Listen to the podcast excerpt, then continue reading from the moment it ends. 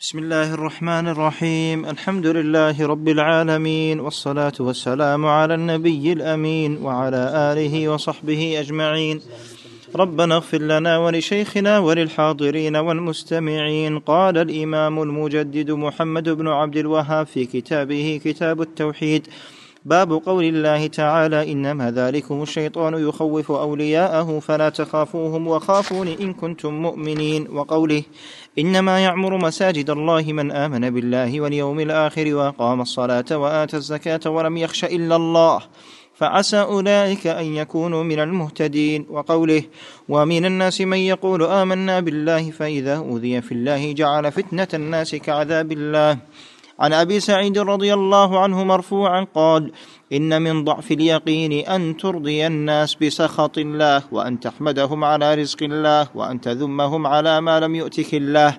إن رزق الله لا يجره حرص حريص ولا يرده كراهية كاره. وعن عائشة رضي الله عنها أن رسول الله صلى الله عليه وسلم قال من التمس رضا الله بسخط الناس رضي الله عنه وأرضى عنه الناس ومن التمس رضا الناس بسخط الله سخط الله عليه وأسخط عليه الناس. رواه ابن حبان في صحيحه. بسم الله الرحمن الرحيم. الحمد لله رب العالمين. صلى الله وسلم وبارك على نبينا محمد وعلى آله وأصحابه أجمعين. أما بعد فهذا الباب بين فيه المؤلف رحمه الله تعالى وجوب تعلق الخوف والخشية بالله وحده والنهي عن تعلقه بالمخلوقين وأنه لا يتم التوحيد إلا بذلك. ولا شك أن الخوف كما ذكر العلماء رحمهم الله تعالى أنواع. خوف عبادة هو خوف السر. وهذا صرفه لغير الله شرك. كان يخاف من وثن أو طاغوت. هذا شرك أكبر.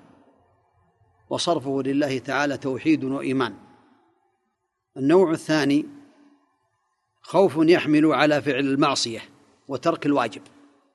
وهو الخوف من المخلوق وهذا معصية. وفيه نزل قوله تعالى ولا تخافوهم وخافون وهذا حدث في أحد. وهذا نوع من الشرك. الأصغر المنافي لكمال التوحيد. فمن خاف عن الأمر بالمعروف من الناس فلم يأمرهم بالمعروف أو خاف منهم وترك واجبا من الواجبات أو خاف منهم وعمل معصية من المعاصي خوفا من الناس فهذا قد وقع في الشرك الأصغر والعياذ بالله. النوع الثالث خوف طبيعي كالخوف من العدو والسبع وهذا ليس بعبادة ولا ينافي الإيمان. إذا كان له أسباب وإذا كان هذا خوفا له سبب أصلا أو له سبب ضعيف فهذا مذموم. إذا كان ليس له سببا فهذا يكون مذموم. أما إذا كان له سبب يخاف من السبع يهجم عليه يخاف من الحية يخاف من العدو يخاف يعني أسباب محققة. أما كل إنسان يخاف اوهام فهذا من ضعف الإيمان وهذا من الجبن. النبي صلى الله عليه وسلم قد استعاذ بالله من البخل والجبن عليه الصلاة والسلام. والأفضل للمؤمن أن يغلب جانب الخوف أو الرجع اختلف العلماء هل يغلب جانب الخوف أو الرجاء؟ قيل يغلب جانب الخوف في حال الصحة وفي حال المرض يغلب جانب الرجع هذا جاء عن بعض علماء الدعوة. وقيل ينبغي أن يكون خوفه ورجاؤه واحدا فأيهما غلب هلك صاحبه أي يجعلهما كجناحي الطائر. والجناحان للطائر إذا لم يكونا متساويين سقط. فلا بد أن يساوي خوفه من الله ورجاؤه بالله تعالى فهو كالطائر يسير بين جناحين. لو ضعف الجناح سقط فهو يجعل الخوف والرجاء واحد يخاف الله تعالى يخاف عقابه ويخاف أن يعاقبه بذنوبه ويرجوه سبحانه وتعالى ويعلم بأنه لا يظلم أحدا سبحانه وتعالى وأن بيده كل شيء.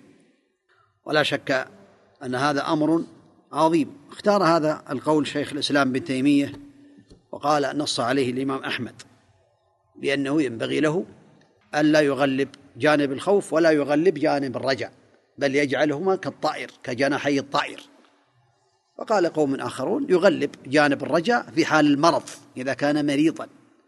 فإنه في هذه الحالة يقل عمله ويقل يعني تقل العبادة. فيغلب جانب الرجاء وجانب يعني الرغبة فيما عند الله تعالى. وفي حال الصحة قالوا يغلب جانب الخوف من الله تعالى حتى تبعدوه ذلك عن المعاصي. وقوله تعالى إنما ذلكم الشيطان يخوف أولياءه فلا تخافهم وخافون إن كنتم مؤمنين. هذا يدل على أن من شرط الإيمان الخوف من الله تعالى. قال إنما يعمر مساجد الله من آمن بالله واليوم الآخر وأقام الصلاة وآتى الزكاة ولم يخش إلا الله. هذه الأعمال هي من أعمال الذين يخشون الله تعالى ويراقبونه ويعملون الأعمال من أجله. قوله من الناس من يقول آمنا بالله فإذا أوذي في الله جعل فتنة الناس كعذاب الله. بل عليه أن يصبر ويحتسب ولا ينسب هذا الأذى للناس وإنما يصبر ويحتسب ويسأل الله أن يرفع عنه هذا البلاء. وفي حديث أبي سعيد من ضعف اليقين أن ترضي الناس بسخط الله. هذا من ضعف اليقين. يرضي الناس يعمل أعمالا تسخط الله إذا كانت ترضي الناس. هذا من ضعف اليقين. وأن تحمدهم على رزق الله. إذا حصل لك رزق عن طريقهم فتحمدهم الحمد كله لله والشكر كله لله والثناء لله هو الذي أعطى. لا مانع لما أعطى ولا معطي لما منع. لكن لا مانع أن يشكرهم على أعمالهم. ولهذا قال النبي عليه الصلاة والسلام في الحديث الصحيح لا يشكر الله من لا يشكر الناس. يشكرهم لكن الشكر والحمد والثناء لله تعالى الذي جعلهم اسبابا ويشكرهم على بذل الأسباب. وأن تذمهم على ما لم يؤتك الله. إذا لم يتيسر عن طريقهم شيئا من الرزق أو من غير ذلك تذمهم. قبحهم الله. عملوا كذا لا تذمهم. هذا رزق؟ ما كتبه الله لك. فهم إنما هم أسباب. إن جعل الله تعالى يسر على أيديهم شيء وإلا هذا بيد الله تعالى. عليك أن تسأل الله وتعلق قلبك بالله. إن رزق الله لا يجره حرص حريص. ولا يرده كراهية كاره. لأنه تبارك وتعالى يقول إنما أمره إذا أراد شيئا فإنما يقول له كن فيكون. هذا الحديث رواه أبو نعيم وكذلك البيهقي في شعب الإيمان. وفي حديث عائشة رضي الله عنها أن معاوية رضي الله عنه أرسل إليها تكتب له نصيحة يستعين بها على طاعة الله فأرسلت له رسالة منها قالت من التمس رضا الله بسخط الناس رضي الله عنه وأرضى عنه الناس. هذا يدل العبد على أنه ينبغي له بل يجب عليه أن يلتمس رضا الناس حتى رضا الله حتى ولو سخط الناس. يرضي الله حتى ولو سخط الناس. أهم شيء إن هذا العمل يرضي الله ولو أسخط الناس. ومن التمس رضا الناس بسخط الله سخط الله عليه وأسخط عليه الناس. أما إذا التمس وبحث وعمل عملا يرضي الناس ولكنه يسخط الله فالله تعالى يجازيه على حسب ما في هذا الحديث بأن يسخط عليه ويسخطهم عليه حتى ولو أرضاهم. والأول بالعكس إذا أسخطهم برضا الله فالله تعالى يرضيهم عنه ويرضى عنه كذلك. وهذا من فضل الله تعالى على عباده وأسأل الله تبارك وتعالى أن يجعلنا وإياكم من الذين يستمعون القول فيتبعون أحسنه. صلى الله وسلم وبارك على نبينا محمد وعلى آله وأصحابه أجمعين. سم. قال الإمام ابن باز في شرحه لهذا الباب أراد المؤلف أن يبين وجوب خوف الله تعالى خوفا يحمله على الإخلاص له وآداء ما فرض عليه والوقوف عند حدوده. والخوف ثلاثة أقسام الأول الخوف من الله وهو أعظمها وأوجبها ويجب فيه الإخلاص وصرفه لغيره شرك. شرك إن خاف منها أن تصيبه بمكروه. الثاني خوف يحمل على فعل معصية الله وترك الواجب وهو الخوف من المخلوق وهو معصية. وفيه نزل قوله تعالى فلا تخافوهم وخافون. ويحمله على ترك الجهاد. والواجب أن لا يخاف الإنسان من المخلوق إلا خوفا يحمله على ما شرعه الله وأباحه ولا يحمله على المعاصي. فالخوف من المخلوق في الأشياء الحسية والطبيعية جائز لا بأس به فهو فطري ويشرع الحذر من مقتضاه. كالخوف من اللص فيغلق بابه أو يخاف من سبع فيحمل السلاح أو المرض ونحوها. والترجمة في النوع الثاني وهو الذي حدث في أحد من بث الشيطان الخوف في قلوب المؤمنين من الكافرين والتثبيط عن الجهاد. فنهاهم الله وأمرهم بالثبات فنفر إليهم النبي صلى الله عليه وسلم بعد أحد ولم يحصل قتال لأنهم فروا الثالث الخوف الطبيعي من اللص والسبع والمرض ونحوه. وقوله تعالى إنما يعمر مساجد الله من آمن بالله واليوم الآخر. الآية هذا الخوف الذي أوجبه الله ويستثنى منه الخوف الطبيعي العادي. قوله ومن الناس من يقول آمنا بالله فإذا أوذي في الله جعل فتنة الناس كعذاب الله. هذا ذم بهم وهو أن بعض الناس إذا أوذي لم يصبر بل يحمله الخوف على فعل ما حرم الله وترك طاعة الله وما أمر به وهو مذموم لأن الواجب أن يتقي الله. وإذا أوذي في الله أخذ بالأسباب الشرعية من طلب المحاكمة والشكوى إلى ولاة الأمور وغير ذلك.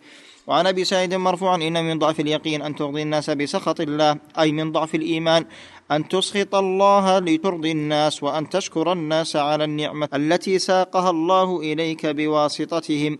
والواجب أن تشكر الله وإذا فعلوا معروف لك فإنهم يشكرون ويجازون لكن الحمد كله لله وحده هو الذي هداهم وجعلهم يحسنون إليك فيجب حمد الله اولا وتخصيصه بذلك وتشكر المخلوقين على قدر إحسانهم ومعروفهم ومن لا يشكر الناس لا يشكر الله ولكن يكون حمد الله أعظم.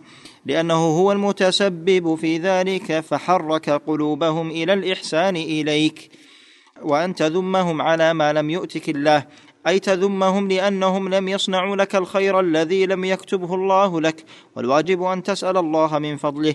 وإذا كان حقك عندهم فإن الله لا يضيعه وسوف تأخذه يوم القيامة. الله أكبر. نعم. وهذا لا يمنع أن يطالب الإنسان بحقه كحقه في الزكاة إن كان من أهلها ولكن لا يذمهم من أجل عدم إعطائهم بل يذم من ذمه الله ويحمد من حمده الله. فذمهم لأنهم منعوا حق الله وفعلوا فعلوا ما لا ينبغي لا من أجل أنهم لم يعطوك فلا تنتقم لنفسك. قوله إن رزق الله لا يجره حرص حريص ولا يرده كراهية كاره. أي الذي لم يقدر لك لا يأتي بالحرص عليه بل عليك بأخذ الأسباب. ولكن إذا لم يحصل المطلوب فإنه لا يعجز. وما قدره الله من الرزق لا يرده أحد ولو كره الناس. حديث عائشة أن رسول الله صلى الله عليه وسلم قال من التمس رضا الله بسخط الحديث هذا يدل على أنه يجب على المسلم أن يلتمس رضا الله ويأخذ بالأسباب لأنه إذا رضي الله حصل له كل خير وإذا سخط حصل له كل شر لكن إرضاء الله لا يمنع من الأخذ بالأسباب التي تدفع سخط الناس وإيذائهم. ولكن بدون سخط الله. أما إذا كان يسخط الله فإنه لا يفعله ولا يخافهم ويتوكل على الله. وفي رواية عن عائشة من التمس رضا الله بسخط الناس كفاه الله ومن التمس يعني في النسخة كفاه الله مونة الناس. بعد الله ساقطة كلمة ساقطة. كفاه الله مؤونه الناس. وفي رواية عن عائشة من التمس رضا الله بسخط الناس كفاه الله مؤونة الناس ومن التمس رضا الناس بسخط الله لم يغنوا عنه من الله شيئا وعاد حامده له ذاما. نسأل الله لنا ولكم العفو والعافية في الدنيا والآخرة. صلى الله وسلم وبارك على نبينا محمد وعلى آله وأصحابه أجمعين.